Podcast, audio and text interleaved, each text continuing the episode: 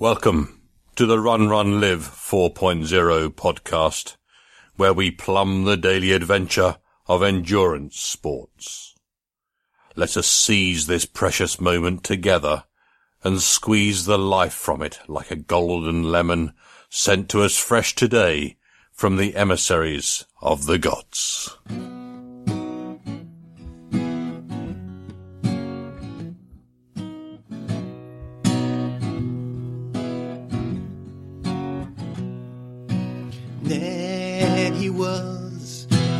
Terribly happy guy. Ned, he ate a moldy pumpkin pie. Then he thought that he just couldn't die. So Ned, he laughed so hard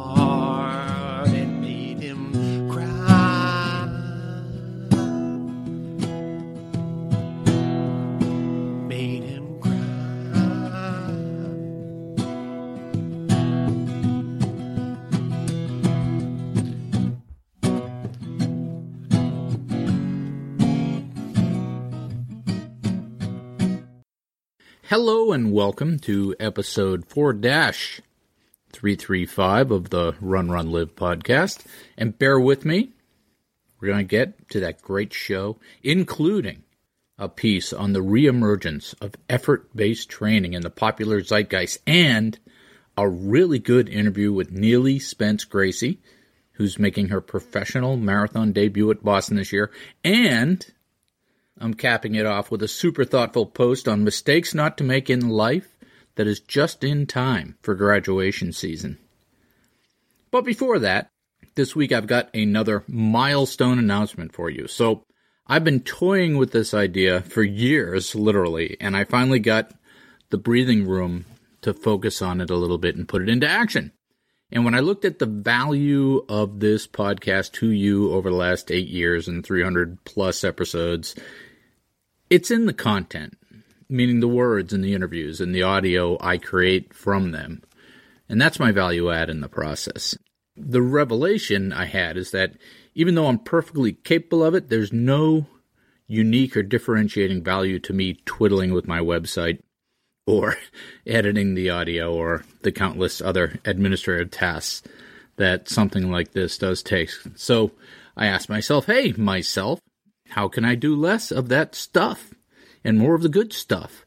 And the answer was to automate the rote stuff. I had some downtime at the beginning of the year and pulled together a great team of virtual assistants that I'm working with now to do some of the time consuming production work for me. So we're about 3 episodes in, it's working fairly well. So that's that's one that was phase 1. The next phase of this project to automate is now ready to get launched. I have my rep- website redone. I'm still working on it, but I had it redone to support a membership option. And I wanted to give people who had the ability and who wanted to a chance to help me cover the costs of all this stuff without having to resort to cheesy commercials or half hearted sponsorships. So I also didn't want to take anything away or put any existing stuff behind a paywall. So, bottom line, there's a membership option to get cool stuff and support the content, but we're not charging for or taking away any of the existing content or the archival content. So, here's the pitch. Remember, Run Run Live is and always has been free and listener supported. To keep it that way, we are now offering members only content. By signing up for a membership, you will get access to exclusive members only audio, like race reports, essays, and other bits just for you. For instance, this week I'm putting up my Stu's 30K race report, and I'll put a clip of that here. Also, exclusive access to individual audio segments from all the shows. That means separate MP3 files for the intros, the outros, the Section 1 running tips, the Section 2 life hacks, and featured interviews, all available as standalone MP3s you can download and listen to at any time. And we will consider other benefits as they are requested by you because when you're a member, it's all about you. So become a member. So, on top of that, consider how much it costs $4.99 a month. Why? Because that's roughly the price of a couple of Espresso Love GU gels a month. And unlike GU, we won't give you a sugar overdose or rot your teeth. So not only will you be part of the Run Run Live community and be getting cool extras, but you'll also be healthier and happier. But the real value is that you will be helping this community continue to provide the content you love. And as a member, you can directly influence the stories we tell, the research we do, and the people we interview. We're all in this together. So if you like what we're doing here at Run Run Live, please consider becoming a member. Membership is cheap for a monthly donation that breaks down to roughly around the price of 125th of a pair of running shoes each month. You can keep Run Run Live free and independent. So go to my website and click on the subscribe button.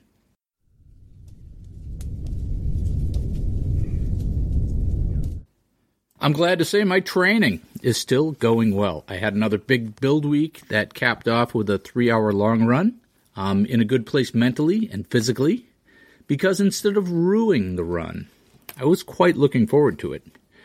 I queued up my favorite podcast and ran four loops of my home five mile loop. Another good sign was when I got to the last loop and I'd realized that I'd be about 10 minutes short, so I decided to run up to the top of the telephone tower hill. The driveway was on the course, so yeah, 18 miles or so into the run, I decided to throw in another big hill to make up some time. Then when I got to the end of the run, near my house, I had the three hours, but was about a third of a mile short of 20, so I just kept going for another three minutes to get the 20. I wasn't sore or chafed or damaged at all afterwards. All very good signs. So this weekend, I'm racing one of my favorites, the Eastern States 20 miler. Three states and 20 miles. Coach has gone easy on me so I can have fresher legs going into it and treat it as a pacing exercise. I'm confident I can negative split it and beat my target marathon goal pace. It's a bit of a flatter course, but there's always some wind coming off the ocean. It'll be a good test, and I'm looking forward to it. And then I taper into Boston. I got my bib number and corral placement, and I am all the way in the back. And that's going to be a challenge.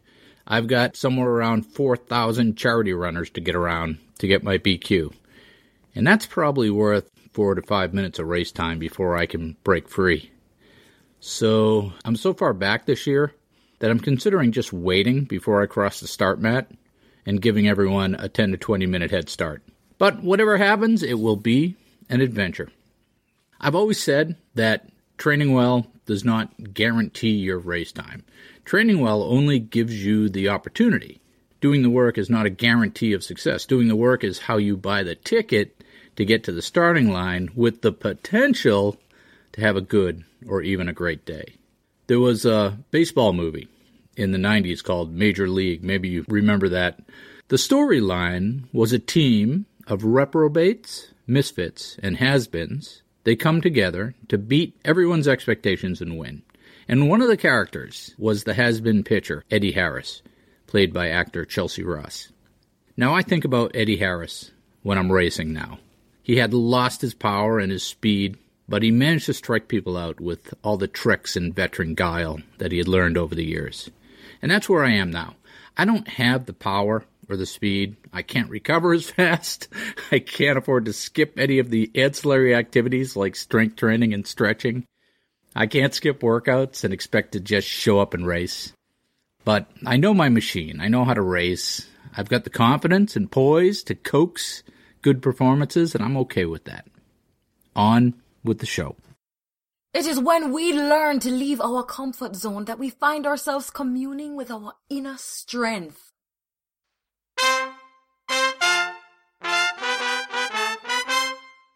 Why you should try effort based training.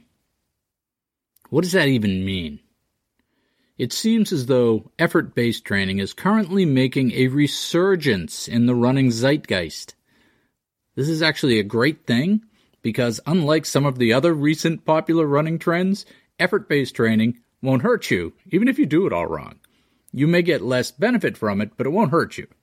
So it is with the fickle trends in endurance sports that every once in a while a valid training technique overlaps with the thought patterns of the social hive mind. What is effort based training? Effort based training is also known as heart rate training because heart rate is a great measurement of effort level. You don't necessarily have to use heart rate to measure your effort level, but most people do. I do. The basic tenet of effort based training is that if you train at a specific lower effort level, you will better develop your aerobic capacity, basically, your ability to do more stuff longer and harder. This is typically a great thing if you're training for an athletic event. How do you figure out what your effort levels are, or your heart rate zones? In order to find out your effort level, you need to measure your heart rate and calculate your heart rate zones. Most coaches will measure five zones, with one being sort of walking level effort and five being total sprint, out of breath level. The problem you're going to find is that most of the online heart rate calculators are just plain wrong, or at least they are for me. For example, the most popular method says you take 220 beats per minute minus your age, and you'll get your maximum heart rate. Now, for me, this would yield a maximum heart rate of 167, don't do the math, which is about 20 beats per minute too low of my actual max heart rate. You can't be off by 20 beats per minute and expect your training to be effective. These methods are too general to be useful for training. One calculator that I found that comes up with a decent close answer for me is from digifit.com, and I put the link in the show notes, but it may not work for you. The challenge is that everyone is different. Your heart rate is different than mine. Your health is different. Your age is different. Your fitness level is different. The best advice I can give you is to get as close as you can and then check with an effort based coach to fine tune. My coach at PRS Fit, Jeff, he does a great job with this. Two basic bits of information you'll need to get your zones are your resting heart rate and your max heart rate. From these, you can figure out your effort based training zones. And you can measure these directly. For resting heart rate, just take your pulse in the morning before you have your coffee for a few days in a row. Simple. You got your resting heart rate. To get a good max heart rate, well, you need to go out for a max heart rate workout or test. Warm up, then run as hard as you can for four to six minutes. I mean, as hard as you can. Really push it. Max means max. And then right then check your heart rate. That's your max heart rate. With your resting pulse and your max heart rate, you should be able to get close on your heart rate zones, and now you're ready to measure your effort level in your training. Instead of distance and time or pace, you only care about effort level. This is why effort based training is a revelation and a challenge for runners. It doesn't care how fast or how far you run, it only cares about how long you stay at what effort level instead of what you may be used to, which would be something like run six miles in 56 minutes, right? Instead of that, an effort based workout would look more like run 90 minutes in zone 2. An effort based training program will have you doing the majority of your workouts at a low effort level, heart rate zone 2. For a period of time, you're going to do this to build your aerobic capacity. It's counterintuitive that you can run slower and get faster, but that really isn't quite true. You can run slower for a while to build the capacity and then get faster when your event approaches. The big shock, the big surprise for most runners is that when you first start effort based training, it's super hard to stay in the assigned zone. It feels like you're running too slowly. You may even have to rest or walk to let your heart rate settle.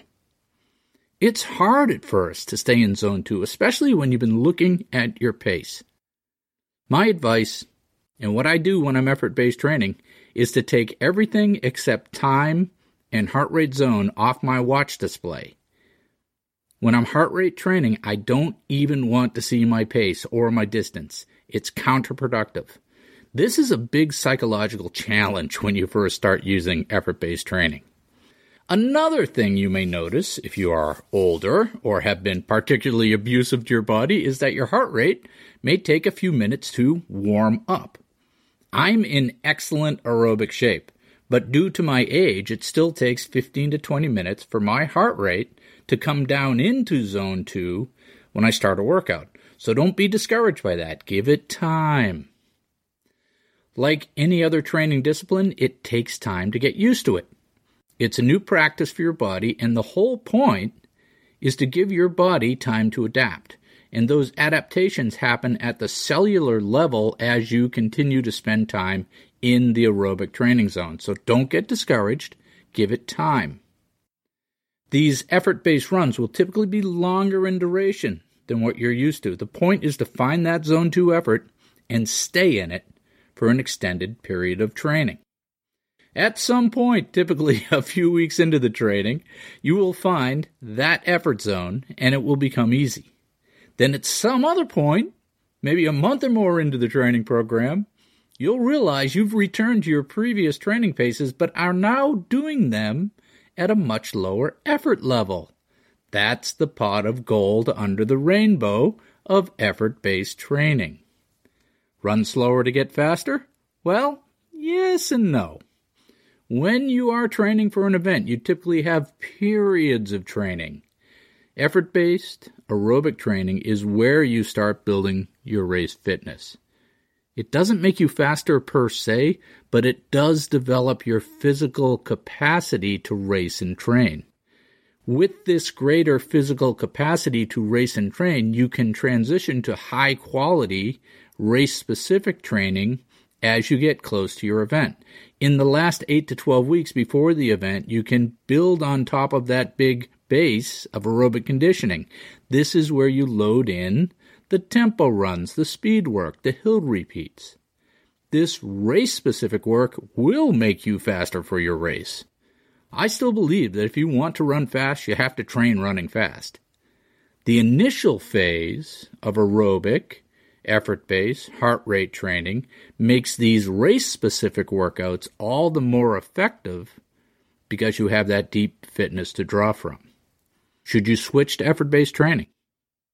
Well, depending on what your goals are, I would absolutely take a training cycle of two to three months and learn how to train using effort level.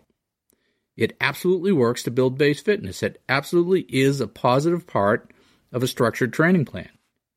You have to do the work to find out what your heart rate zones are and fine tune them to your specific physiology. You have to be willing to stick with it long enough for the positive adaptation to take place. It's not a magic bullet, but it is a valid part of your endurance training toolbox. And now for today's featured interview.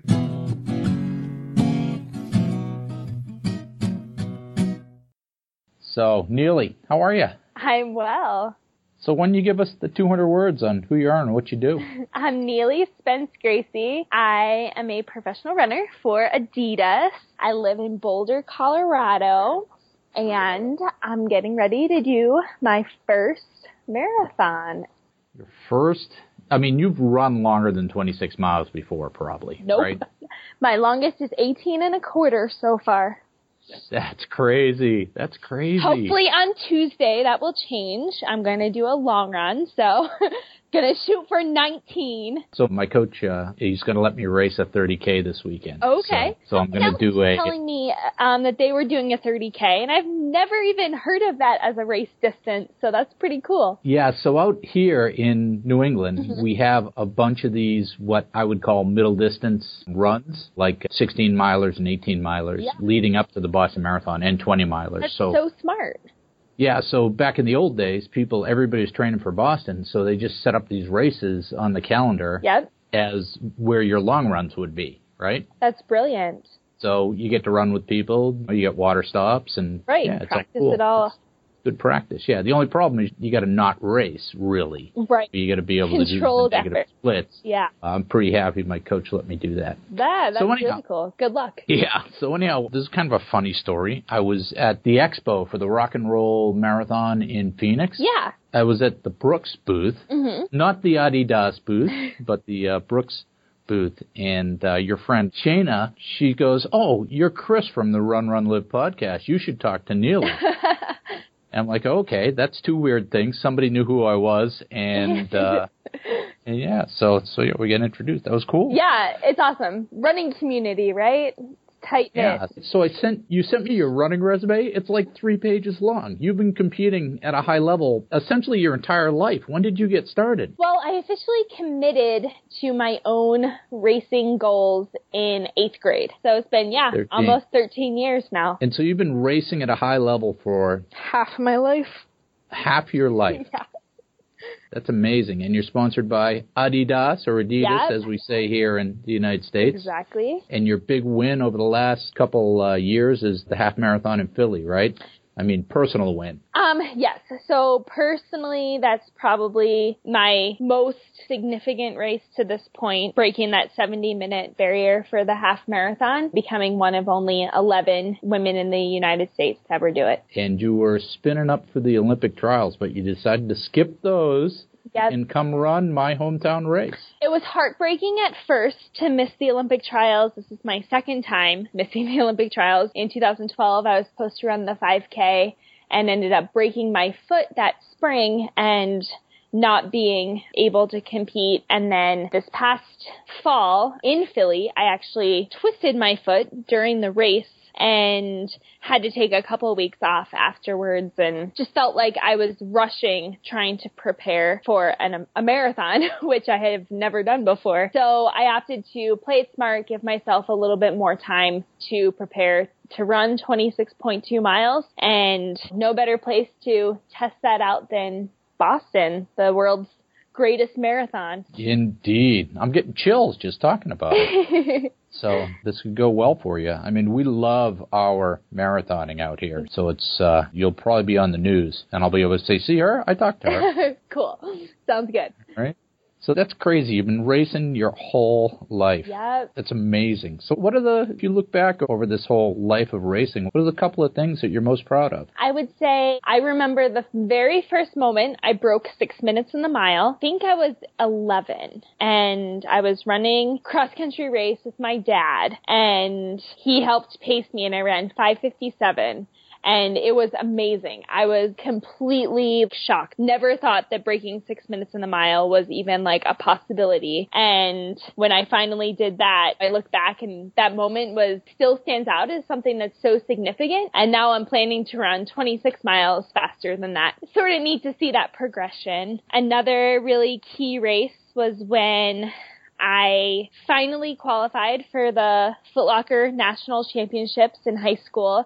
That was the reason I pretty much started competing at a high level in eighth grade was because I wanted to qualify and run at the Foot Locker National Championships. And so I trained for three years and my junior year of high school, I finally won the Northeast region and qualified as one of the top 40 best high school runners in the country and I got to go to San Diego and race. So that was a pretty big moment for me. Breaking 16 in the 5K, my junior year of college was probably the race that made me realize that being a professional runner was a realistic goal for me and really opened my eyes to what my life could be like if I decided to pursue distance running as my profession after school. And then as a professional, I would say, so the 2013 uh, World Championships in Poland, I finished 13th and was, um, the top American first non-African and just being on such a big stage as the world championships and representing my country and just competing with the world's best. That was a really special moment and I learned so much during that race about how running my own race, working with my strengths and weaknesses, figuring out how to maximize myself on the course is the most important thing during a race because that's how I came away successful. I've taken a lot from all those experiences and hope to apply as much as I can to what's to come. So it sounds like you're still getting over your cold. You were sick last week, huh? Yes, if it's not one Yeah. thing, it's another, right? Do you train when you're sick like that? It all depends. I go off heart rate. I take my resting heart rate every morning and I have an app on my phone called My Icely, and it has a little attachment that goes on my finger that's almost like a pulse ox. It connects to this app, takes my resting heart rate and my heart rate variability. I get a score, basically letting me know how stressed my central nervous system is. Yeah, and yeah. if my resting heartbeat is 10 beats or more higher than normal, I won't run. It wasn't too high last week, so I just took a couple days easy and just did, got in my run, but didn't do a whole lot else. Didn't try Right. to get in a bunch of quality or anything. I feel like I've mostly recovered, feeling like I'm, Yeah. I'm catching up on sleep and all that stuff. I'm not feeling quite as low energy, but the sinuses Yeah, you know- still aren't 100%. That's a great tip, though, that resting heart rate in the morning. If you keep your eye on that, a lot of times I'll find out I'm sick before I feel sick. yes, it's You know what amazing. I'm saying? So you'll see your heart rate be high and you go, what the heck? No, it's And a great then- tool. The heart rate doesn't Yeah. lie. That's for sure. What's it like to live your entire life as essentially a professional runner? I don't really know any different. My background story is that I was born while my dad was running the Boston Marathon as a On Patriots athlete. Day. Yes. On Patriots Day. So I was Day. born on Oh, Patriots Day. You can't write this stuff. you can't make it up. Nope. So I guess you could say that it was meant to be that I would run Boston. Destiny. Yes. Destiny. Exactly. But I was born into the culture of distance running. And from the day one, I have just been a part of the crazy runner lifestyle. I've learned a lot from my dad, from my mom, and from all their friends and the people who we were around. Growing up, we went every summer to Boulder, Colorado. My dad would do his altitude training out here. And to me, doesn't every kid go to Boulder for the summer for altitude training. It was just part of my everyday life and I've just continued on. So I think in hindsight now I can look back and recognize how very fortunate I, I am that I grew up knowing that professional running was a career and is an option where I feel like many people don't really recognize that whenever they ask what I do now and I say, Oh, I run. they're like, okay, so what do you do? I run. Right. What else do I'm you a do? professional runner. And they're like, you can do that? And I'm like, well, sort of. Kind of. Kind Kinda. of. Sort of. But you had pretty high academic levels too, so it's not the football players taking basket weaving classes. No. Um, I, you uh, kept your academics high. I did. I graduated from Shippensburg University and I have a human communication degree and a coaching minor. So I actually have a private coaching business with about 25 athletes that I coach ac- all across the country. Yeah, which is different than the old days, right? I can remember when you know there was no such thing as professional runners because you couldn't do that and be in the Olympics or compete in Exactly. a USATF event. Yeah, the times have changed for sure. Yep, There's so still a lot of changing that needs to happen though. But it's, it's not like you're living high on the hog and making millions of dollars, right? You're That's doing right. this. It's still a passion.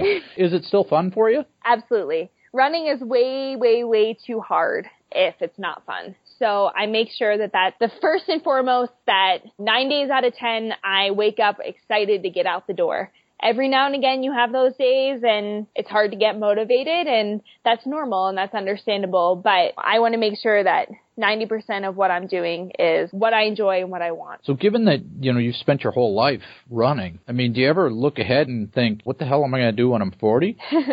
Run. You know, how, do- how, do- how does this end? How does this end, right? honestly, I think running is not just a sport. It's part of my lifestyle. It's part of who I am. And so I certainly hope that the rest of my life running can be a part of that in some way or another. At this point, look forward to competing for many years to come. I don't necessarily know what will happen in the future, but I know that running is going to be involved. I was talking with the great Kimmy Jones Oh, yeah. a couple weeks ago, and what's special about her, she had a super hard life. She was Oh, a great runner, Yeah.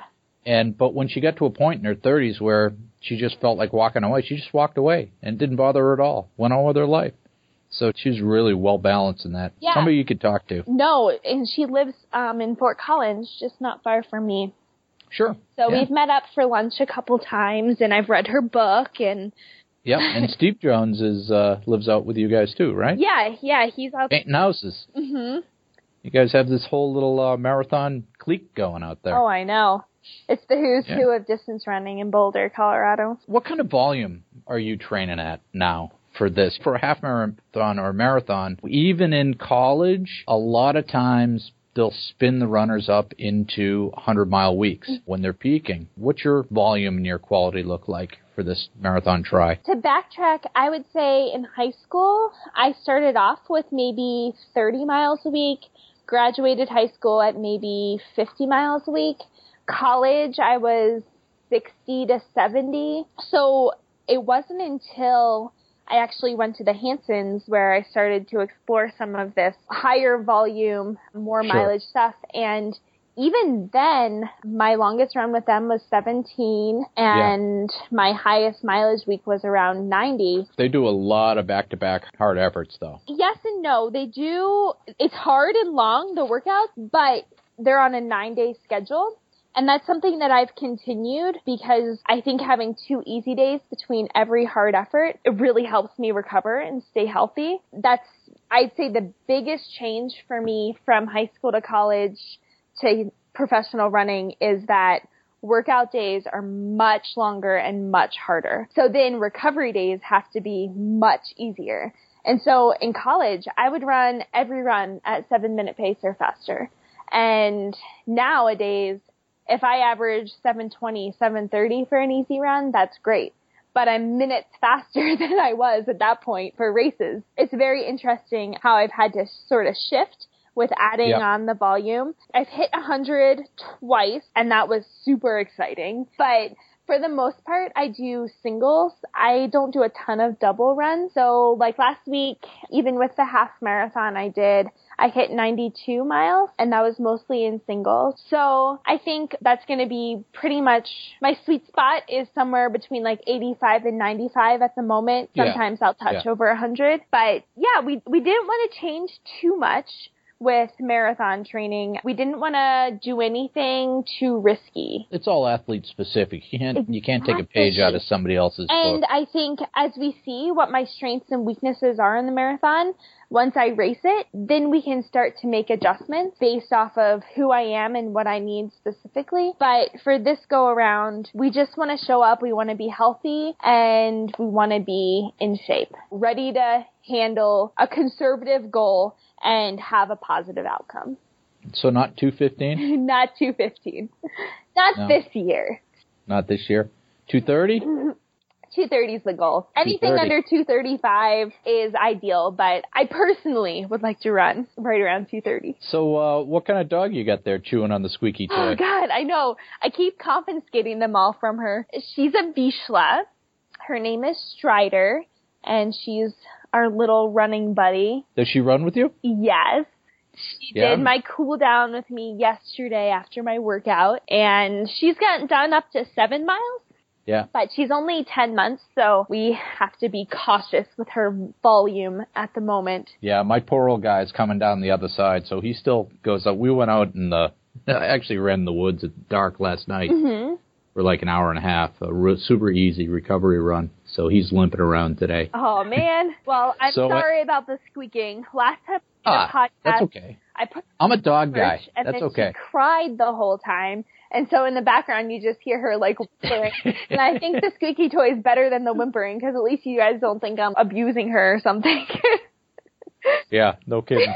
I was reading one of your one of your race reports, and I it really struck me because you were talking about dropping into the flow state, and I think this is something that happens with elite or higher level training distance runners a lot more than sort of your average Joe distance runners, right? Mm-hmm. I mean, we used to always talk about the runner's high and all this stuff, yep. but if you're very well trained and you're racing, there's this point in the race where you sort of transcend your body and you sort of drop into this flow state. So talk about what that is like for you. No, totally. I first learned about this on a cognitive level during my sports psychology class in college. It absolutely fascinated me because I knew exactly what she was explaining, my professor. Exactly. You're reading it and you're going, Yeah, I'm I like, know I that. know I feeling. This is exactly know what that happening. is. yes, This is happening. Time slows down. That's what it is. There's actually, Yes, time you know, slows down. This is actually a- A, real thing. Yeah.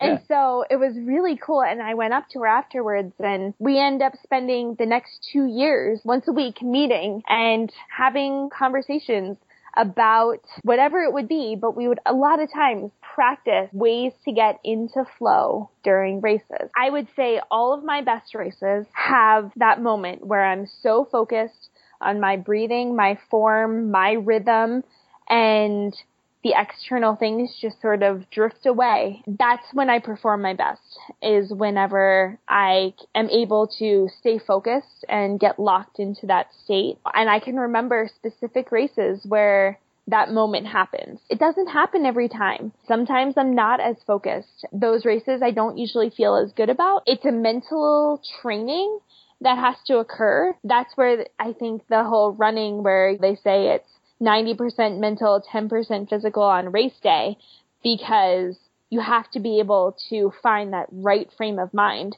and lock in and then capitalize on the training that you've done that your body's physically prepared for. Yeah, because the training is sort of the table stakes to get there Yep. where you can't get into that state. So, what are some of the tricks you use to get into a flow state when you're racing? So that's what we do when we practice and we're doing workouts and training.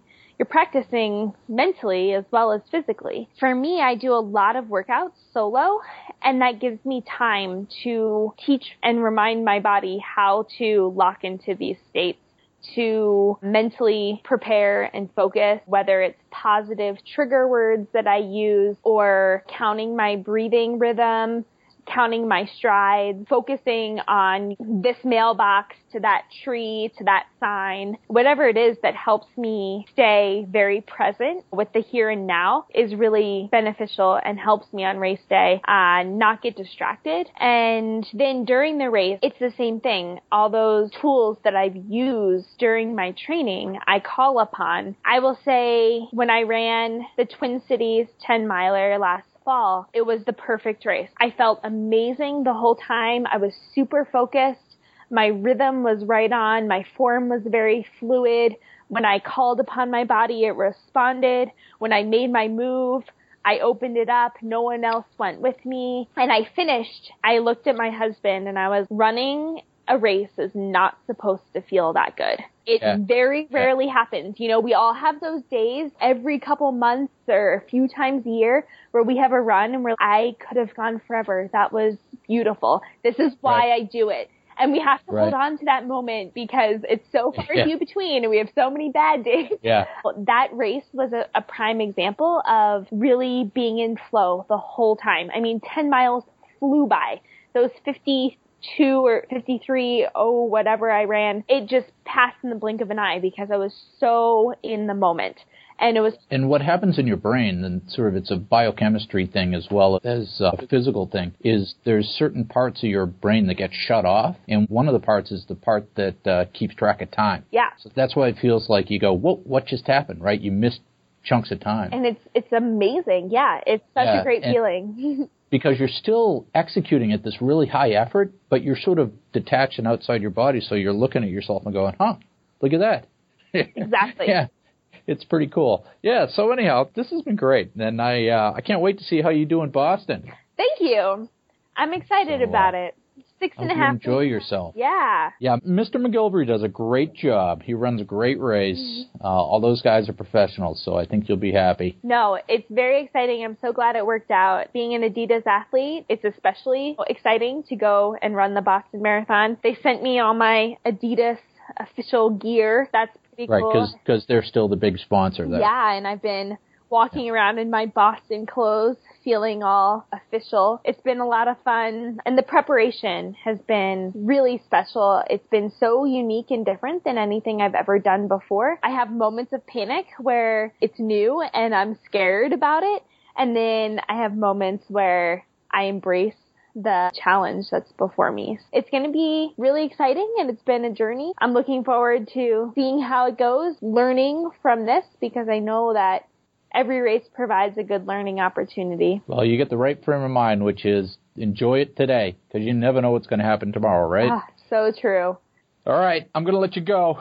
All right. Thank you. Thank you so much for your time. Of course. Hope you feel better, and uh, we'll see you in Boston. All right. Cheers. See you there. Sometimes it takes a third party to tell us what we already know.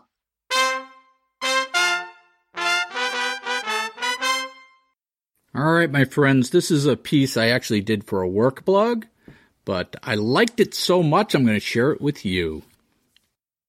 Nine mistakes you don't have to make in your career. I saw a blog topic the other day entitled My Biggest Mistake. And the intent of this topic was obviously to teach, to explore a hard but useful lesson a broader audience could benefit from. But I'm not really wired to think that way, so let me flip it around. Here are nine things that I got right, whether by design or accident, that others can learn from. Number one, always embrace new ideas and learning. Be curious. One of the biggest errors anyone can make is to think that learning stops when you leave school. You can benefit from learning something new at any age.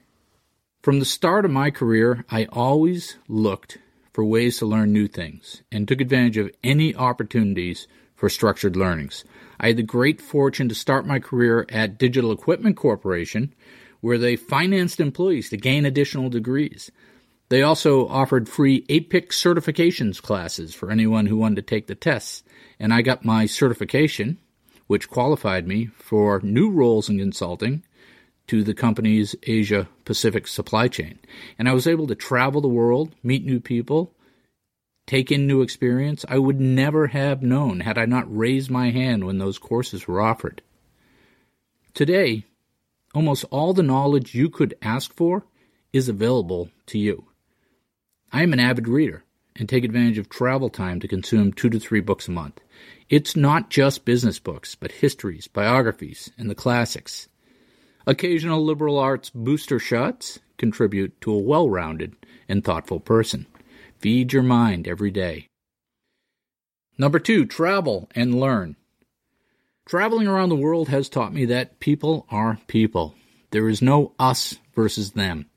Mark Twain said, Travel is fatal to prejudice, bigotry, and narrow mindedness, and many of our people need it sorely on these accounts. Broad, wholesome, charitable views of men and things cannot be acquired by vegetating in one little corner of the earth all one's lifetime. Don't make the mistake of vegetating in one little corner of the earth. Take advantage of opportunities to travel, learn new cultures, and shake off preconceived notions. Number three, cultivate the mind of a student. But what if learning doesn't translate into personal growth. One of the most unfortunate mistakes I see is the dogmatism of knowing too much. When you embrace opportunities for learning, when you travel to other places, don't make the mistake of thinking you know everything. Don't make the mistake of thinking you know anything. The Zen teachers would tell you to approach learning with the mind of a child. So look at each trip as an adventure. Whether boarding a flight for Copenhagen or Cincinnati, view it as a portal to new learning. When you start to think you know everything, you become dull to the world. Number four, work yourself out of a job.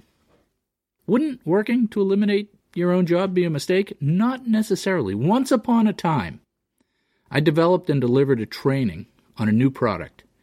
Problem was, I got trapped in an endless cycle of doing the same training over and over again, so I locked myself in a conference room for a week, and I recorded the entire training.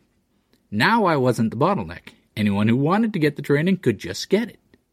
Don't make the mistake of assuming your job or your role is a fixed entity. Work to retain the value, but eliminate the job. Be the person who sets up systems and automates or eliminates manual processes. Set your proprietary knowledge free. Lead the charge and you will not only add value to your organization, but it will position you as a leader. Number five, don't be afraid of hard work and don't give up too early. Expect that there will be hard work. Expect some failures and be okay with it. Embrace it. You will find that most worthy projects follow a U shaped curve. When you first start the project, you will be excited and the work will be fun. At some point, it will start to get hard, and you will have to trust in the results without being able to see the finish line.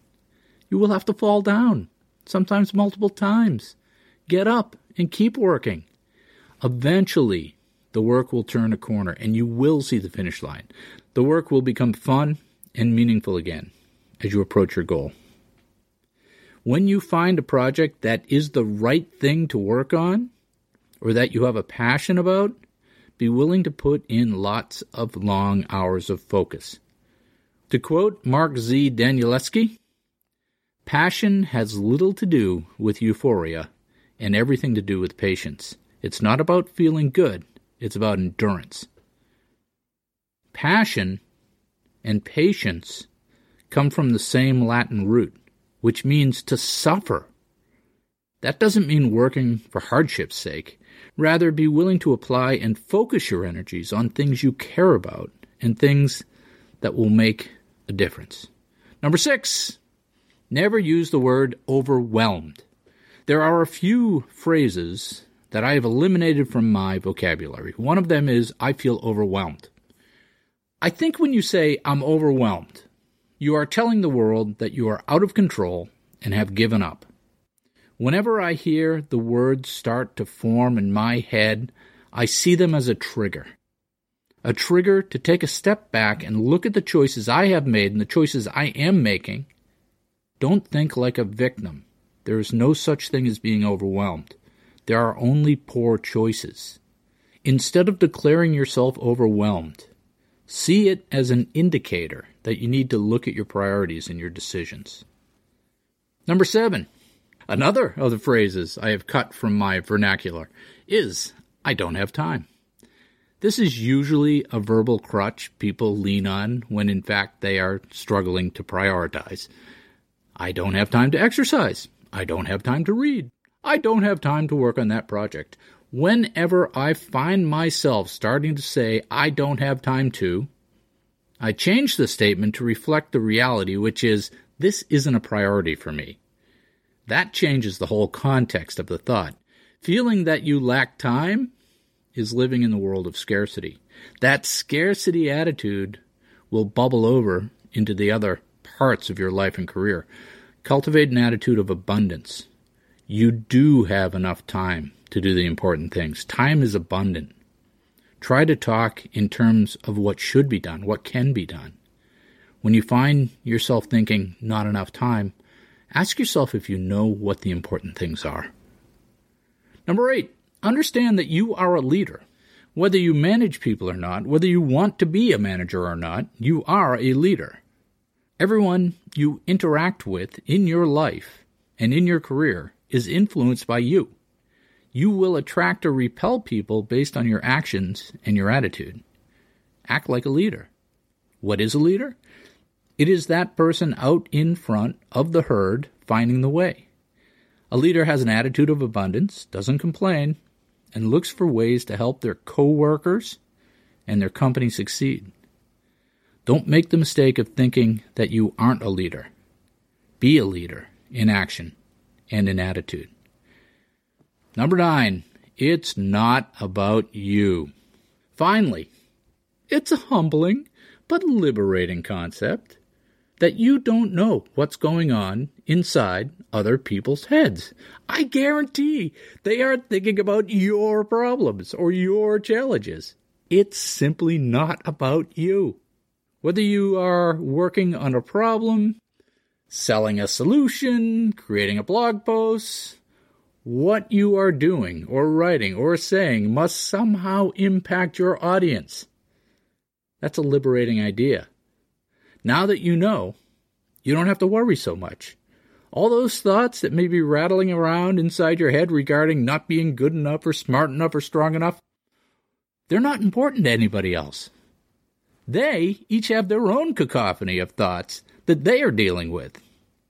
Organize your actions and attitude to truly address the needs and wants of others.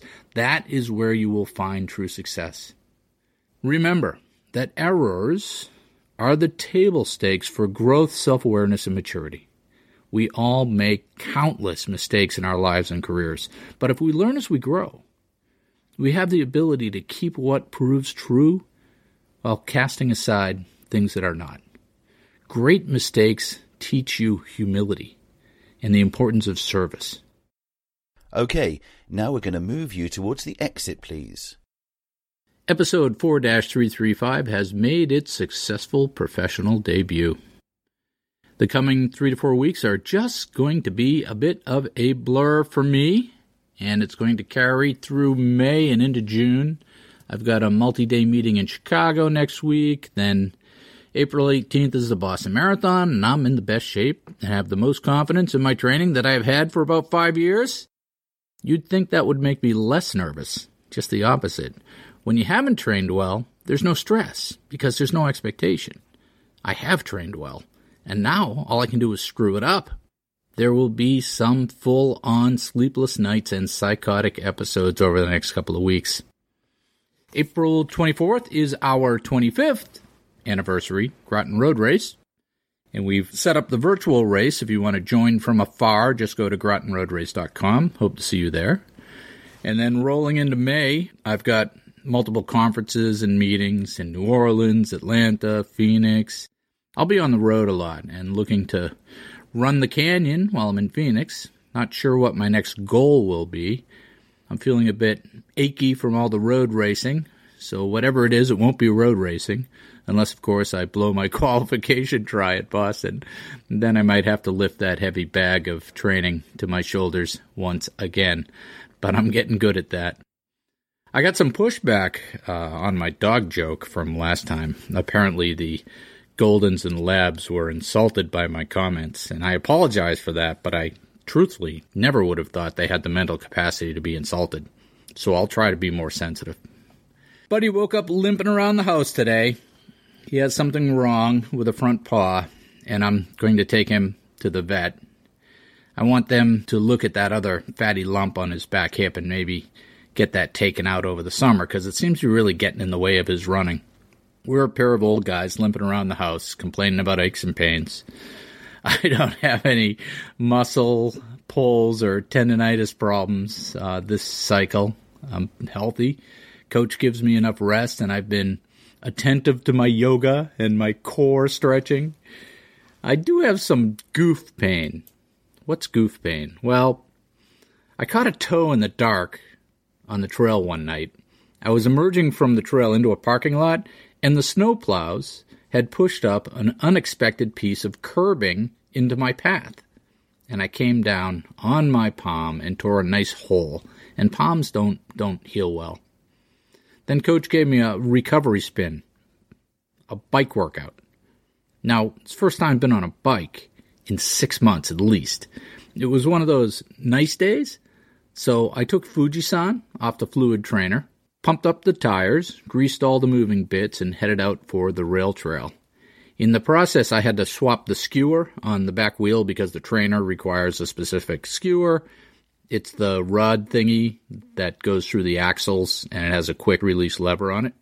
Well, I must not have clamped the back wheel on well enough. There I was in traffic, balancing at a stop sign, and I stood up in the pedals to go, and the back wheel came out of the frame and seized. And of course, I'm clipped in, so I do that embarrassing death roll into the bushes. And I took a piece of gravel and tore a nice hole in my knee. Fast forward a couple days, and I'm out running in Los Angeles. I decide to try to make it to the beach and turn my one hour run into a two hour run. Now, since it was only supposed to be a one hour run, I didn't put any lube on. It's hot for me in LA, so I was sweating. And I wore all the skin off a part of my body that sticks out. Yeah. So there I was last week, in the best shape of my recent life, no running injuries, and I managed to manufacture a hole in my hand, a hole in my knee, and a super uncomfortable bit of personal chafing. So, yeah, the universe is in balance. I'll see you out there. And then he thought that he just couldn't die. So Ned, he laughed so hard it made him cry.